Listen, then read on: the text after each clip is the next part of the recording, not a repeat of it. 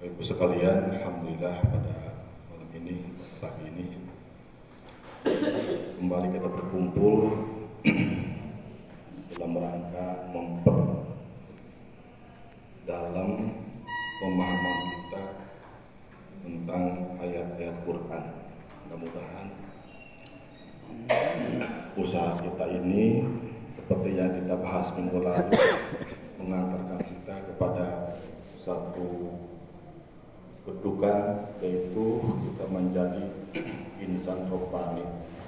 Amin ya Allah ya Rabbal alamin. Kita pada pagi ini agak mohon kawan. Insyaallah dua minggu ke depan ya kita akan sampai di bulan suci Ramadan. Mudah kita pada umur Pak. Sesuai dengan doa kita. Fi Rajab wa Sya'ban wa barik Ramadan wa hasil maqasidana. Allahumma ya Allah barik lana berikan berikan kami keberkahan di bulan Rajab dan bulan Sya'ban dan panjangkan umur kami sampai berjumpa dengan bulan Ramadan. Wa hasil dan hasilkan semua maksud doa kita ya bagus sekalian kita lanjutkan. Pagi ini surat Al Imran ayat 83 mudah-mudahan ini menjadi wasilah kita bertambahnya wawasan.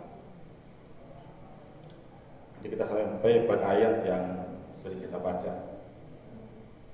Itu hanya hanya agama Islam yang Allah terima sebagai uh, agama yang dianut oleh manusia.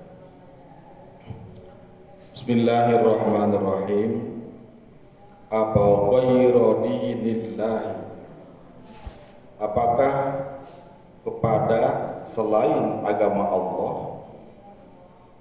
yahuna mereka mencari apakah mereka mencari agama selain agama Allah? Apakah mereka mencari agama selain agama Allah? Walau padahal kepadanya pada Allah aslama berserah diri tunduk patuh. Man makhluk fisamawati yang ada di langit penduduk langit.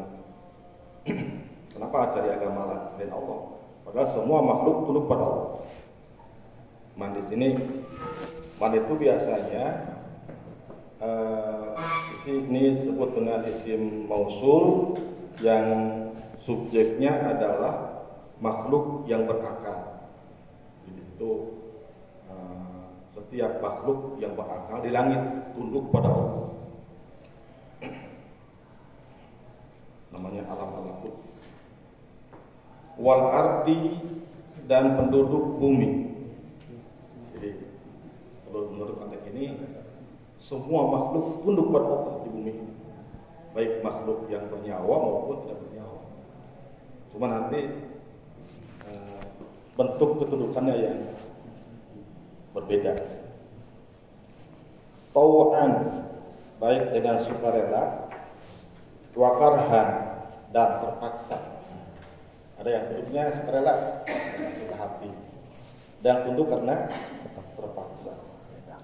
Wa ilaihi dan hanya kepadanya yurja'un mereka dikembalikan.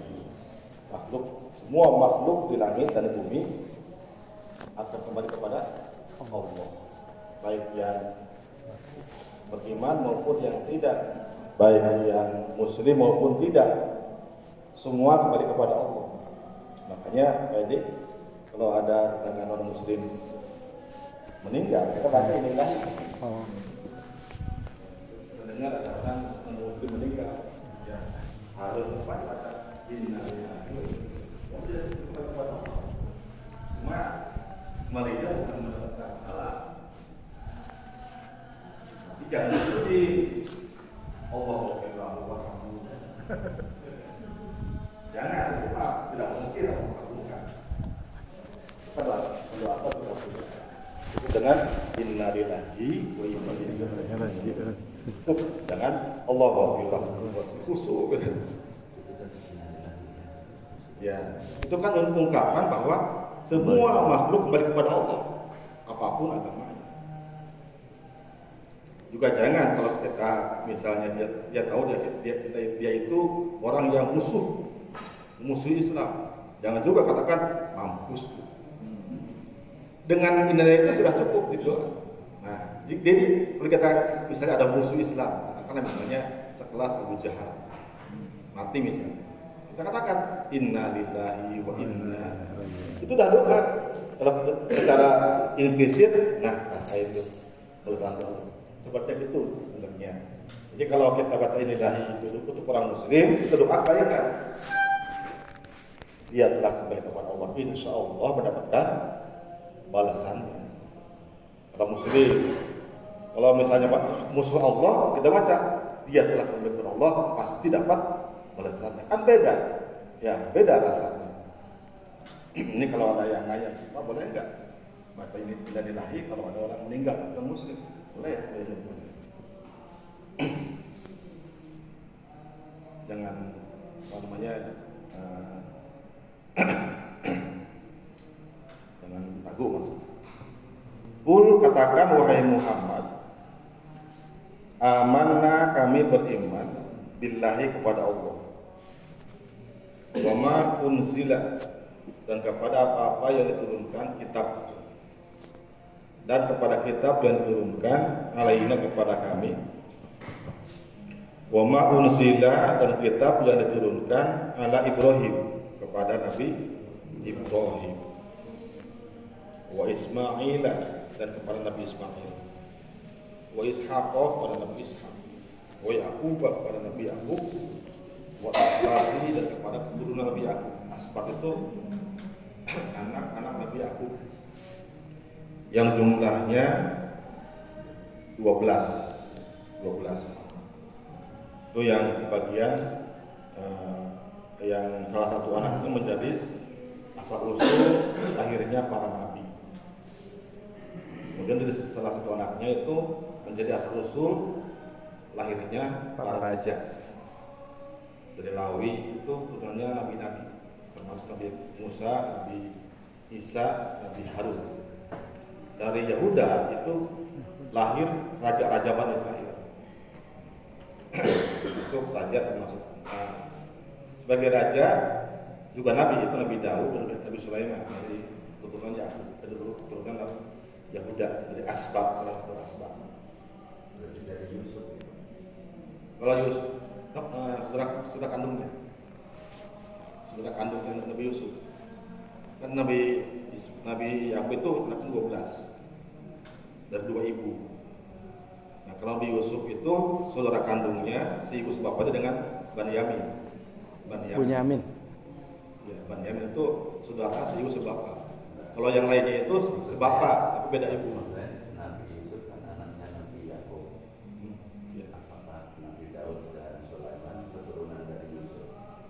dari Nabi itu Nabi dari dari Yahuda. Dari Yahuda. Nah, kalau Tolut itu keturunan dari Bunyamin, dari Bunyamin. Makanya mereka merasa aneh. Kok Tolut tidak raja? Karena nggak ada nggak ada silsilahnya. Ya, seperti kan kemarin malam Sabtu kita bahas. Harus kalau dia raja, pastinya dari dari keturunan Yahuda ini bukan, karena mereka menolak kerajaan lalu nah, kenapa Allah angkat Allah Allah Allah angkat ya, dari keturunan Yahuda? Karena kebanyakan berbuat dosa. Jadi ke keberkahannya dicabut. Kalau angkat uh, angkat raja dari keturunan Benyamin. Karena itu merupakan keberkahan dari Allah. Bangga kan keturunannya raja, raja, raja. Nabi nabi nabi. Itu tiba-tiba Allah cabut. Nah maka mereka itu kaget. Aneh.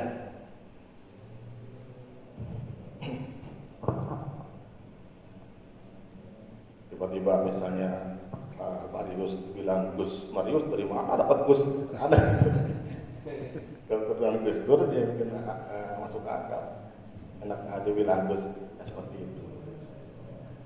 Misalnya apa Tamdani tiba-tiba bikin nama itu bagus. Nah seperti itu Pak. Di aspat ini anak-anak Nabi Yakub jumlahnya 12 itu tidak ada nabi yang keturunannya itu begitu banyak. Itu berkah dari Allah yang sampai sekarang masih eksis. Itu Bani Israel kalau bahasa kita Israel ya, Israel Israel Bani Israel jadi Israel Yakub Israel itu ada Israel ya. Daud di David. Sulaiman di Solomon. Nabi Samuel jadi Samuel. Samuel. Jalut Jacob. Goliat Goliat. Goliat Iya. Ya, memang tinggi-tinggi Pak. Jadi ada yang mengatakan dalam kisah itu eh, apa tuh apakah apakah nyata gitu, adanya menu- manusia raksasa ada kan? Itu kan banyak Amalek kok di antaranya jatuh. Amalek itu tinggi- tinggi-tinggi badannya, tinggi-tinggi badannya, besar-besar, makanya dia eh, sangat sangat kuat mengalahkan. Hanya karena mujizat Nabi, hanya karena pertolongan Allah. Jalut yang kalahkan oleh Nabi Daud alaihissalam dengan lemparan? Pel. tepel tepel itu dilemparkan menembus matanya kan itu pakai eh, baju besi udah gagah tinggi baju, baju besi ini pun pakai Topeng. helm besi. Oh. jadi waktu itu ke sini Pak, kena matanya. Itulah yang, yang tidak terhalang oleh besi. Terus tembus ke belakang ke pasukan yang lainnya. Itu melebihi peluru peluru senjata kan? Ya. ini tembus ke belakang terus udah ambruk. Nah kalau jagoannya udah mati jarinya ngapel kan udah bubar main catur lagi Kalau kalau dulu kan emang pernah begitu ya, sparring dulu ya. Iya. Kalau kita lihat film Cina, film Cina atau film apa tuh ya, pokoknya sini tuh kalau sparring dulu satu satu pas satu dulu. Dan yang kita yang kita lihat, yang kita apa kagumi itu, yang namanya raja pasti paling paling sakti ya, termasuk di budaya kita Jawa, budaya wayang, Mata, Sulawesi. paling sakti. Makanya kalau rajanya udah kalah, yang lain nggak mau, nggak mau melawan udah angkat tangan semua. Kalau sekarang kan perang di balik meja ya, komandannya. mengalahkan raja sama mengalahkan negara Iya, kalau sekarang susah dikalahkan mereka karena presidennya di balik meja. Cuma, cuma pakai ini aja. Ya, sekali. Lawan, mundur. Sementara dia aman sekali. Pasukan yang paling rendah paling duluan. Korbankan. Balik ke situ ya. Ya, buat asbat. Wa ma utiya Musa. Jadi ini dikatakan kitab yang diturunkan kepada Nabi Ibrahim, Ismail, Ishak, Yakub, Asbat, dan Nabi Musa Isa. Padahal tidak semuanya. Maksudnya gini, ini keurutannya dari Nabi Ibrahim. Ibrahim punya Ibrahim yang berapa kitab? Nabi Ismail itu tidak menerima kitab. Kitab itu mengamalkan Nabi Ibrahim sama jadi dikatakan ketika Nabi Mus, Nabi Ismail alaihissalam itu eh, diperintah untuk mengamalkan ajaran kitab Ibrahim seolah-olah sama juga tuh kepadanya bisa seolah-olah kitab Nabi Ibrahim itu sama. Turun kepada Nabi Musa eh Nabi Ismail. Begitupun Ishak. Kitabnya yang dibaca kitab Nabi Ibrahim. Yakub sama. Jadi karena kitab itu turunnya eh, karena, karena mereka mengamalkan kitab Nabi Ibrahim itu seolah mereka menerima kita sebagai kita kita kan menerima kita yang menerima siapa? Nabi Muhammad. Tapi karena kita wajib mengamalkan seolah-olah kita itu turun kepada kita. Makanya kita terima kan kita yang turun kepada umat Islam. Maka tidak semua umat Islam menerimanya Nabi Muhammad saja.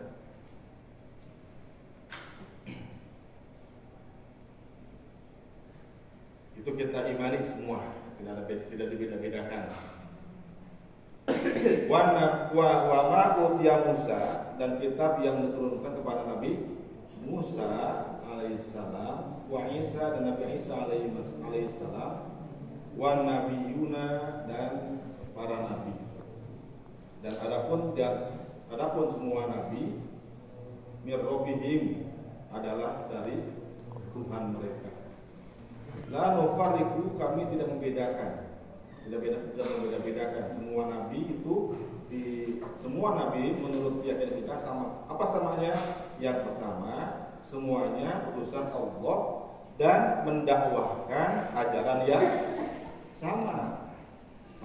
Dan nufariku Jadi menurut kita tidak ada bedanya ajaran dakwah Nabi Nabi Ibrahim, Ismail, Isa, dan Nabi Muhammad semuanya sama.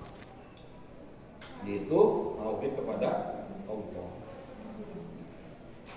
Baina hadim minhum dan mereka wa nahnu muslimun. Dan hanya kepadanya kami dan kami hanya kepadanya muslimun berserah diri pada Allah. Wa nahnu dan kami lahu kepada Allah muslimun berserah diri. Orang yang muslim Wa may yabtaghi dan barang siapa yang mencari agama Gairul Islam selain Islam dinan sebagai agama fala yuqbala maka tidak akan diterima minhu darinya wa dan orang itu minal khasirin fil tidak akhirat minal khasirin termasuk orang-orang yang merugi. Di barang ini merupakan penegasan Allah. Barang siapa yang mencari agama selain Islam, tidak akan menerima. Kenapa Allah hanya menerima agama Islam? Karena Allah yang membuat menurunkan Islam. Jadi terserah Allah saja. Allah hanya menerima Islam. Karena agama yang Allah turunkan hanya Islam yang berdasarkan kriteria-kriterianya. Yang lainnya bukan Allah yang menurunkan. Jadi sebenarnya orang yang non muslim gak usah baper dengan ayat ini. Kan Allah yang menerima agama Islam. Kalau selain Allah, pasti dia katakan saja Tuhan mereka yang menerimanya. Paham gak Pak? Allah menerima Islam. Wajar dong Allah yang menerima hanya menerima Islam. Karena Allah hanya yang menerima Islam yang lainnya bukan dari Allah. Sekarang kalau harusnya kalau mau dilawan begini, ucapkan kata misalnya orang-orang Kristen. Sesungguhnya agama yang diterima oleh Yesus adalah agama Kristen. Itu harusnya. Karena berarti mereka punya, keyakinan bahwa Yesus menurut agama Begitu dari yang lainnya harus begitu. Nah, makanya kenapa tidak begitu? Gitu? Berarti ada masalah. Sebetulnya ini gak usah baperan seperti seperti ini. Lupa ditulis ya Pak? Ya. Lupa nulis. Karena memang Allah hanya hanya menurunkan Islam, Islam sebagai agama buat manusia. Jadi hanya Allah hanya, hanya menerima Islam. Jadi sekali lagi nih, uh, ya apa harusnya ya terserah, ya terserah aku, mau aku yang aku yang menerima. Apa salahku. Misalnya gini, misalnya perguruan tinggi, dia menerima mahasiswa. Kan hanya yang sesuai dengan kriterianya. Kenapa yang lain masih bisa sewot kan aku yang bikin kriterianya. Misalnya IPB dia menerima mahasiswa yang begini begini begini. Apa yang lain harus marah nggak usah marah dah emang dia punya hak gitu dia yang punya menurunkan kriteria soal agama dan dia hanya menerima yang punya kriteria itu begitu. Cuma memang sekarang ini yang marah itu, yang bangsa itu justru orang muslim ya berita. Orang liberal itu harus marah gitu. Ya, kalau kalau memang kalau memang mau dilawan, lawan dengan dengan yang tadi. Misalnya inna lina, inda Tuhan apa adalah agama apa gitu. Harusnya gitu. Kalau menurut kita, agama yang kalau terima hanya Islam. Nah, lawan oleh mereka Bukan menurutku agama yang dimulai betul apa adalah agama agama anu itu harusnya. Kenapa harus menyalahkan kita? Ini keyakinan kita. Ini banyak ayat seperti ini.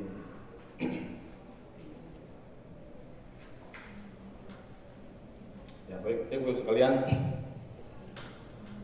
Ya sengaja tadi agak agak sedikit saya apa mungkin karena biasanya ayat terakhir itu suka kebagian dengan waktu untuk menjelaskan tafsirnya. Kita berdasarkan waktu. Tapi jangan khawatir terus sekalian kalau kita sudah punya ada tapak gitu. Kalau nanti ada ada misalnya keperluan, insya Allah semuanya dipaham. Otodidak nanti diterima. Saya sendiri hari kaji itu tafsir Jalalain dan tafsir Munir. Tapi alhamdulillah nah, setelah saya membutuhkan itu bisa dikembangkan tafsir yang lain. Jadi modal modal saja. Ayat 83 ini ini diturunkan ber, eh, ber, bersehubungan dengan peristiwa yang masih ada kaitannya dengan ayat kemarin yaitu peristiwa yang dialami oleh Nabi Muhammad SAW ketika menyikapi ahli kitab ahli kitab bayi ahli kitab Nasrani dan ahli kitab Yahudi. Orang ahli kitab ini berdebat debat ahli kitab Nasrani dengan ahli kitab Yahudi apa yang diperdebatkan? Mereka mengaku bahwa mereka lah yang paling mendekati dengan agama Nabi Ibrahim. Paling mirip. Kata pendeta orang Yahudi kami agama kami Yahudi yang paling identik paling dekat dengan Nabi paling sama dengan Nabi agama Nabi Ibrahim agama Hanif kata pendeta yang Hanif enggak justru kami. Ya. Kamilah agama kami lah yang paling dekat dengan agama Nabi Ibrahim. Nah, nggak ketemu tuh berantemnya. Kemudian udah datang ke Rasulullah SAW minta di minta diputus. Siapa sebenarnya di antara kami? Siapa sebenarnya di antara kami yang paling mendekati ajaran Nabi Ibrahim? Apa kata Rasulullah SAW? Dua-duanya tidak. Baik agama Nasrani maupun agama Yahudi, dua-duanya tidak ada yang dekat atau keduanya terlepas dari agama Nabi Ibrahim. Nah, mendapatkan keputusan itu orang-orang ini marah, bukan menerima. Padahal mereka itu datang untuk mendapatkan keputusan. Tapi setelah diberi keputusan, malah marah. La nardo wala natuti dina. Ya Muhammad, kami tidak suka dengan keputusanmu. Dan kami tidak akan mengambil agamamu. Jadi seolah-olah Nabi Muhammad itu modus menyalahkan keduanya supaya mereka masuk Islam. Memang betul itu tujuannya. Jadi kata mereka, la nardo uh, kil, uh, Rasul mengatakan killa ini bari min Ibrahim alaihissalam. Kedua agama itu lepas terlepas dari agama Nabi Ibrahim alaihissalam. Rubaiyah menjawab, mana rodo biqadaika wala naqudu bidinika. Wahai Muhammad, kami tidak suka dengan keputusanmu dan kami tidak akan mengambil, tidak akan memeluk agamamu. Turun ayat ini. Turun ayat ini. Apa ghairu wahidi, apa ghairu dinillahi yakun. Apakah kalian memilih agama selain agama Islam? Mengapa kamu tidak ridho kepada Muhammad dan tidak mau mengambil agama Islam? Apakah mencari agama yang lain? Seharusnya tidak terjadi. Kenapa tidak terjadi memilih agama yang lain? Karena Allah mengatakan walahu aslama mantis samawati wal ardi. Karena semua makhluk yang di langit dan bumi tunduk pada Allah.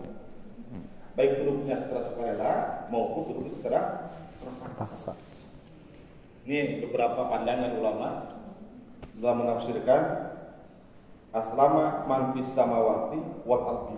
Itu jadi aslama itu tunduk, uh, tunduk inqiyad, tunduk dan to'ah. Tunduk dan patuh melaksanakan, melaksanakan perintah-perintahnya. Itu Islam. Jadi kalau kita orang muslim harusnya tunduk kepada Allah dan mengamalkan semua ajaran itu muslim yang Apa? yang apa yang, yang sebenarnya Muslim sebenarnya. Jadi tidak ada tidak ada apa namanya perlawanan, keengganan kepada Allah Subhanahu wa taala. Nah, bagaimana memahami bahwa semua makhluk yang di langit dan bumi itu tunduk patuh kepada Allah secara sukarela dan tidak dan ada yang terpaksa. Tidak ada yang terpaksa, ada yang secara sukarela. Ada yang berpendapat begini. Ada yang berpendapat seperti ini. Walahu aslama man fis samawati wal ardi tauhan wa karhan. Semua penduduk langit itu tunduk dan patuh kepada Allah secara sukarela. Tidak ada yang menolak. Makanya di langit tidak ada bencana.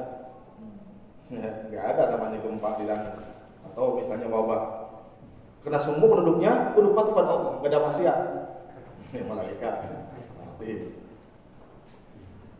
Di bumi itu ada dua macam.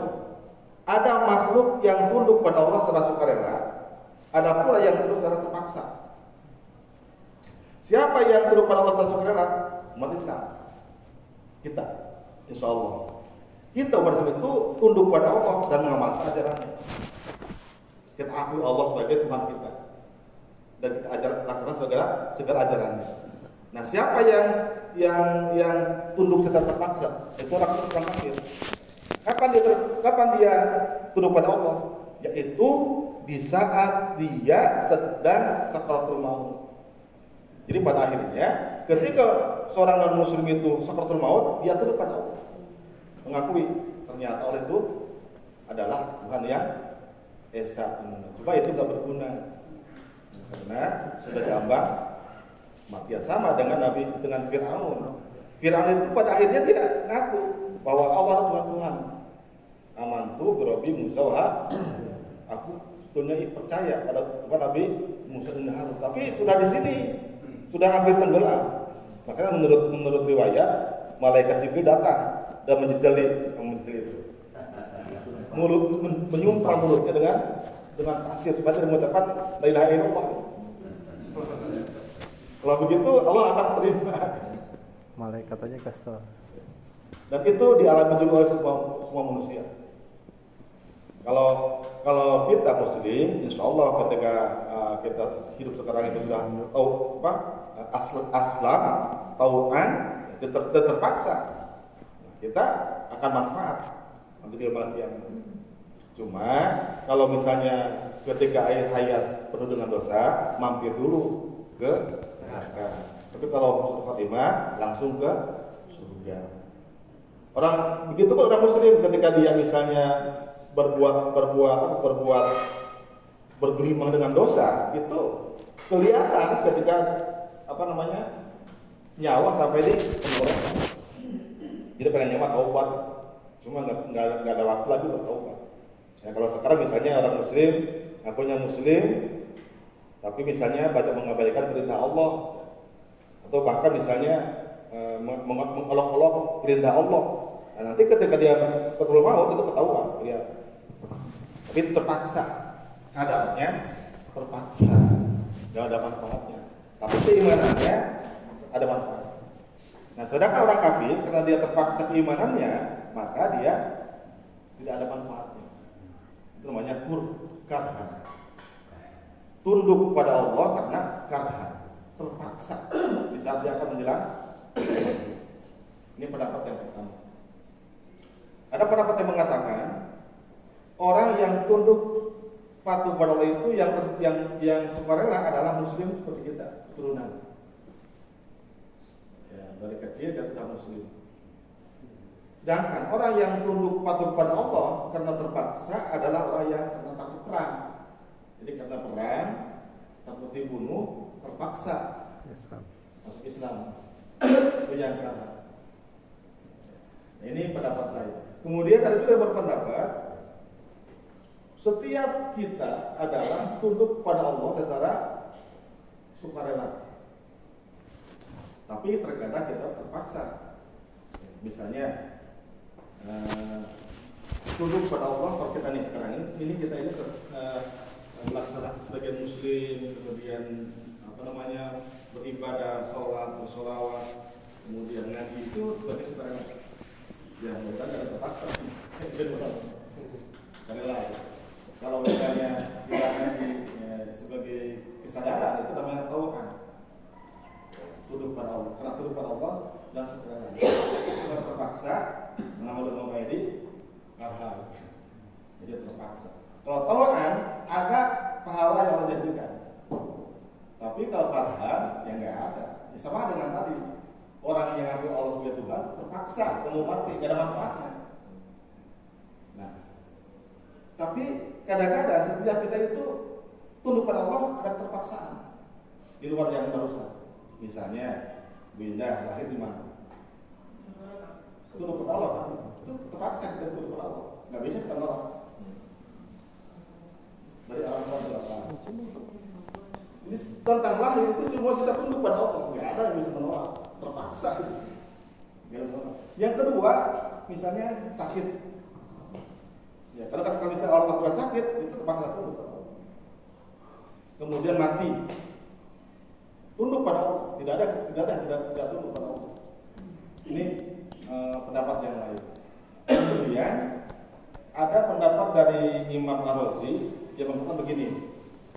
Menurutku yang yang paling paling purna adalah ketundukan kepada Allah yang yang tauan dan karha itu adalah menyangkut tentang wujud manusia wujud manusia. Jadi di sini yang tunduk pada Allah itu bukan sekedar manusia yang berakal, bukan makhluk yang berakal, itu semua, semua yang yang tidak berakal, semua makhluk termasuk yang tidak berakal, semua tunduk pada Allah. Apa tunduknya? Itu ditiadakan dan ditiadakan. Semua makhluk itu mungkin wujud, jaiz wujud, boleh ada, boleh tidak ada. Tapi ketika Allah mengadakan, semua tunduk hanya bisa menerima. Misalnya batu kalau adakan dia menerima, dia bisa menolak. Ditidakkan, dihilangkan juga sama. Jadi menurut Imam Ar-Razi, persoalan tunduk dan patuh kepada Allah secara secara apa secara sukarela dan secara terpaksa itu menyangkut diadakan dan ditiadakan. Maka eh, dalam eh, apa ada ayat yang lain dikatakan yusab lahu ma fis samawati wa ma fil bertasbih kepada Allah makhluk baik yang semua makhluk baik yang ada di langit maupun yang ada di bumi. Ini eh, makna aswalahu aslama man fis samawati wal ardi tuhan wa tidak menyangkut eh, apa namanya makhluk yang lain itu tidak ada tidak ada yang tidak ada yang apa terpaksa. Itu pasti semua taat. Wa ilaihi yurja'un. Dan semua kembali kepada Allah untuk mendapatkan balasan. Ah, barang siapa yang tunduk patuh kepada Allah secara sukarela maka Allah berikan uh, berikan balasan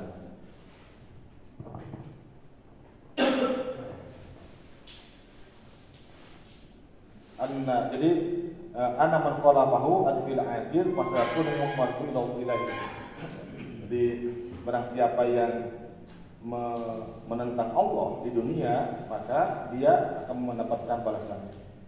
Begitupun orang yang tunduk patuh pada Allah secara sukarela akan mendapatkan balasannya. Tidak ada yang tersuka itulah maknanya itulah sebabnya semua kembali kepada Allah.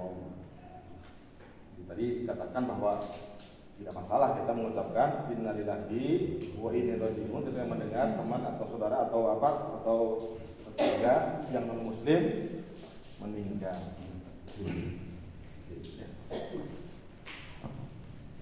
Ini fenomena sekarang ini apa? Ada kelihatan nampak sekali antara kampret dan cebong. Kalau ada mati, orang kampret bilang ah kasai begitu sekali padahal dengan ucapan indah itu sudah lebih, dasar kita baca innalillahi wa inna ilaihi raji'un. Berarti orang baik insya Allah rasanya baik. Tapi kalau dia orang jahat rasakan itu mana seperti itu. Jadi kita ini mendoa, mendoakan memuas-muasi diri tapi tanpa kelihatan kemusuhannya gitu. makanya eh, apa eh, ini sebagai tanbih peringatan. Apa maknanya ada akhirat? Ini harapan bagi orang-orang yang terzolimi. Kalau misalnya orang yang terzolimi semua haknya dirampas, kemudian tidak ada akhirat, kapan dia mendapatkan keadilan? Tapi justru dengan adanya akhirat, ilahi turja'un, ilahi turja'un, kita punya orang-orang yang terzolimi punya harapan.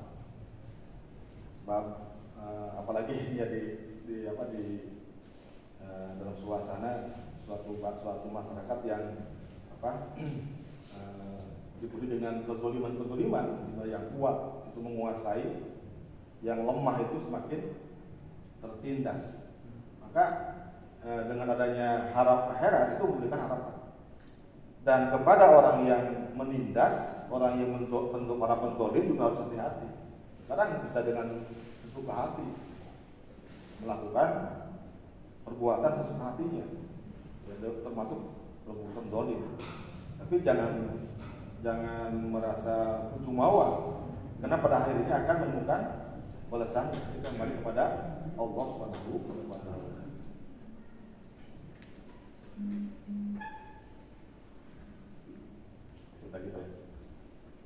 Wa in Kemudian ayat berikutnya Qul amanna billahi wa ma unzila alaina wa ma unzila ala Ibrahim. Katakanlah wahai Muhammad, kami beriman kepada Allah dan apa-apa yang diturunkan kepada kepada kami. Kenapa didahulukan iman kepada Allah? Karena itu merupakan asal semua keimanan. Asal sumber dari semua keimanan yang enam itu, rukun iman yang enam, sumbernya iman kepada. Dari situlah muncul iman yang lainnya. Iman kepada Allah, kemudian iman kepada malaikat. Malaikat ciptaan Allah. Iman kepada Allah. Iman kepada para para kepada kita kita kita pun dari Allah. Ini seperti itu. Iman kepada para nabi nabi itu ciptaan Allah dan diutus oleh Allah. Iman kepada apa? Demi akhir, akhir juga Allah yang menciptakan. Takdir juga Allah yang mengadakan. Jadi itu sumbernya. Kalau itu ada, maka semua pasti ada. Cuma dirinci supaya lebih mudah deteksinya. Ini dahulukan. Kemudian iman kepada apa-apa yang diturunkan kepada kami, yaitu kitab Al-Qur'an. Ini ini maknanya supaya yang tadi. Sebenarnya kitab Al-Qur'an itu diturunkannya kepada Nabi Muhammad.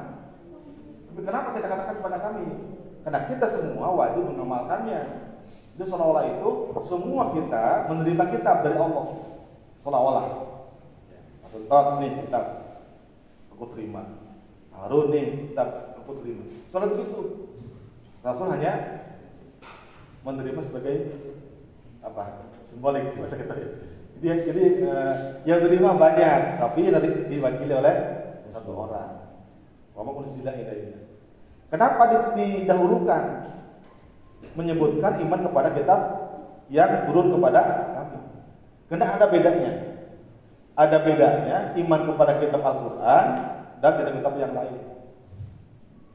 Perbedaannya, kalau iman kepada kitab Al-Qur'an, kita di samping yakin juga harus mempelajari dan mengamalkan serta mendakwahkan. Itu menjadi komitmen kita wajib percaya, meyakini kebenarannya, mempelajari semua aspeknya, dari mulai baca, belajar menghafal, kemudian memahami, lalu setelah itu diamalkan. Setelah, setelah itu juga harus didakwahkan, diajarkan supaya eksis. Inilah uh, komitmen atau iman kepada Al-Quran. Sedangkan kepada kitab yang lain hanya wajib meyakini kebenarannya kitab Taurat yakin dari Allah dan. Tapi kita tidak wajib belajar. Tidak wajib belajar. Tapi kalau mau misalnya ada sekarang misalnya ada kitab apa namanya itu kita Alkitab ya mau baca ya silakan aja ya. Biarkan mau baca kitab Injil sebagai perbandingan ya silakan aja. Ya biasa Alkitab dibaca. Cuma harus punya fondasi dulu. Fondasi. Tapi kalau menurut saya kita pusing baca. Karena itu sampah mobil itu nggak pernah baca. Kita pusing. Jadi setelah baca itu menjadi mutlak menang, menang. Kalau baca Quran, paham Quran itu jadi tenang. Kemarin, uh, ya, maka Pak Ustaz. Di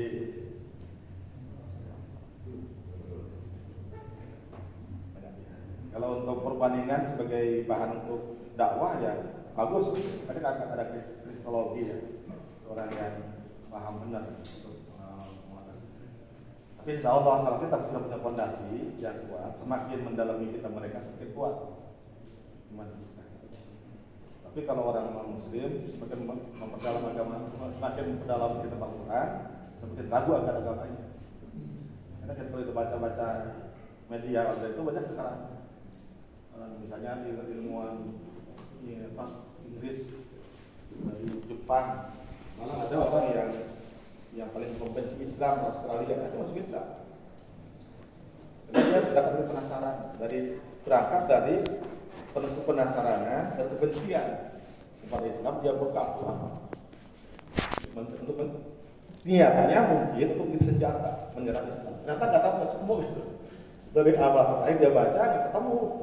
Apa yang seperti di apa di di isukan zaman sekarang Swedia pak Makanya kalau orang non muslim masuk Islam, konon katanya lebih memperkuat agama Islam.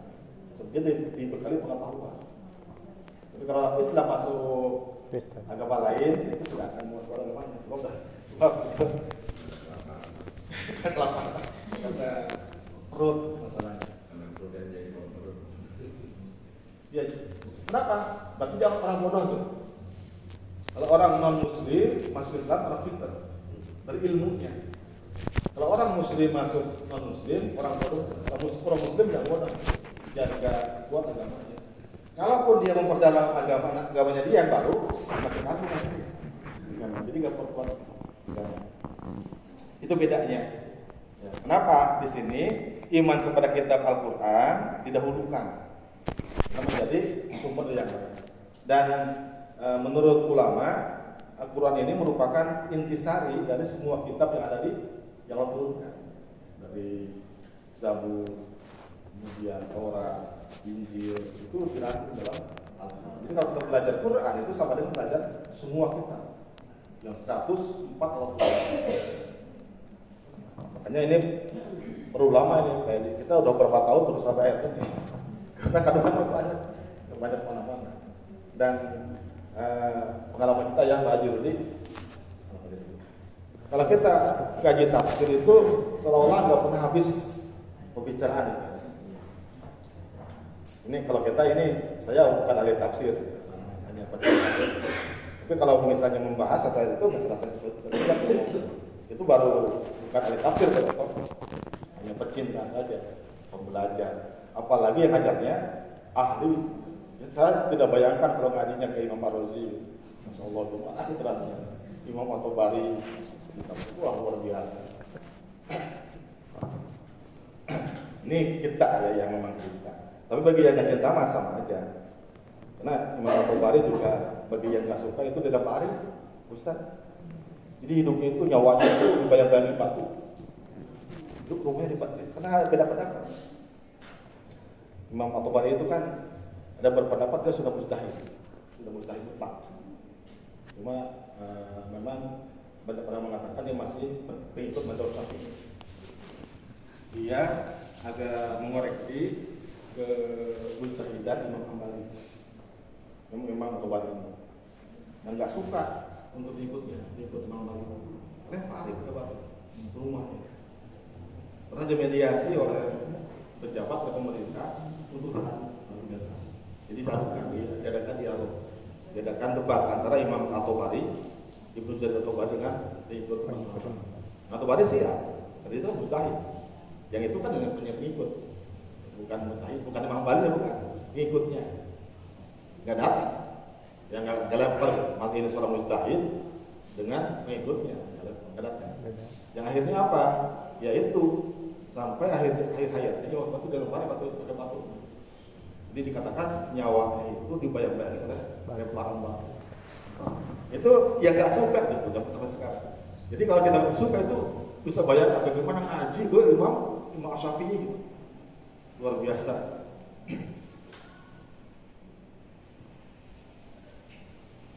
Tapi apakah kalau ngaji itu ke mau sampai dengan ngantuk? Tetap ngantuk. itu mah. Apalagi ngaji zaman sekarang. Nah, kenapa iman kepada kitab itu didahulukan?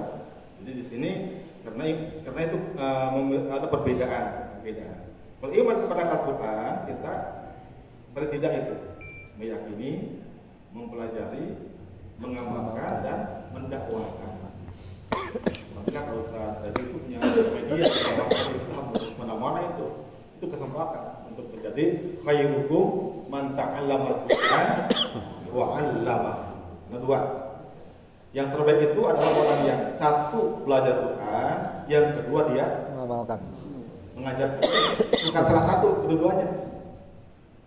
Kalau ingin yang muslim yang terbaik harus kita lakukan dua-duanya, belajar dan mengajar. Tentu mengajar itu sesuai dengan kapasitas kita.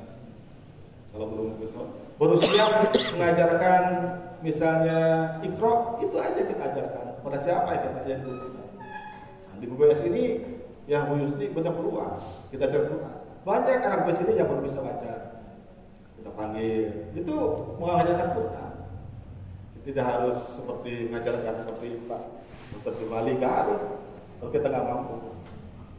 Pokoknya kita ambil peran di mana kita mengajarkan Al-Quran. Apa itu tidak pura-pura pura-pura jadi ustazah. Ustaz, ini kamu apa-apa? Coba yang dengar kita.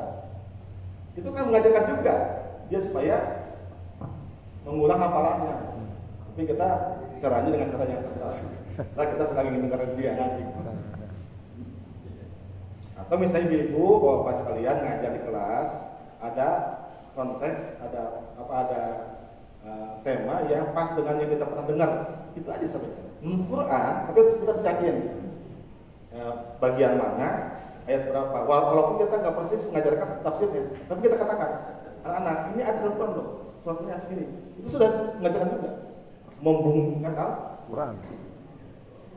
itu berita ya berita misalnya ngajar ada teks apa terus ada wacana tadi ada wacana yang kira-kira berita ada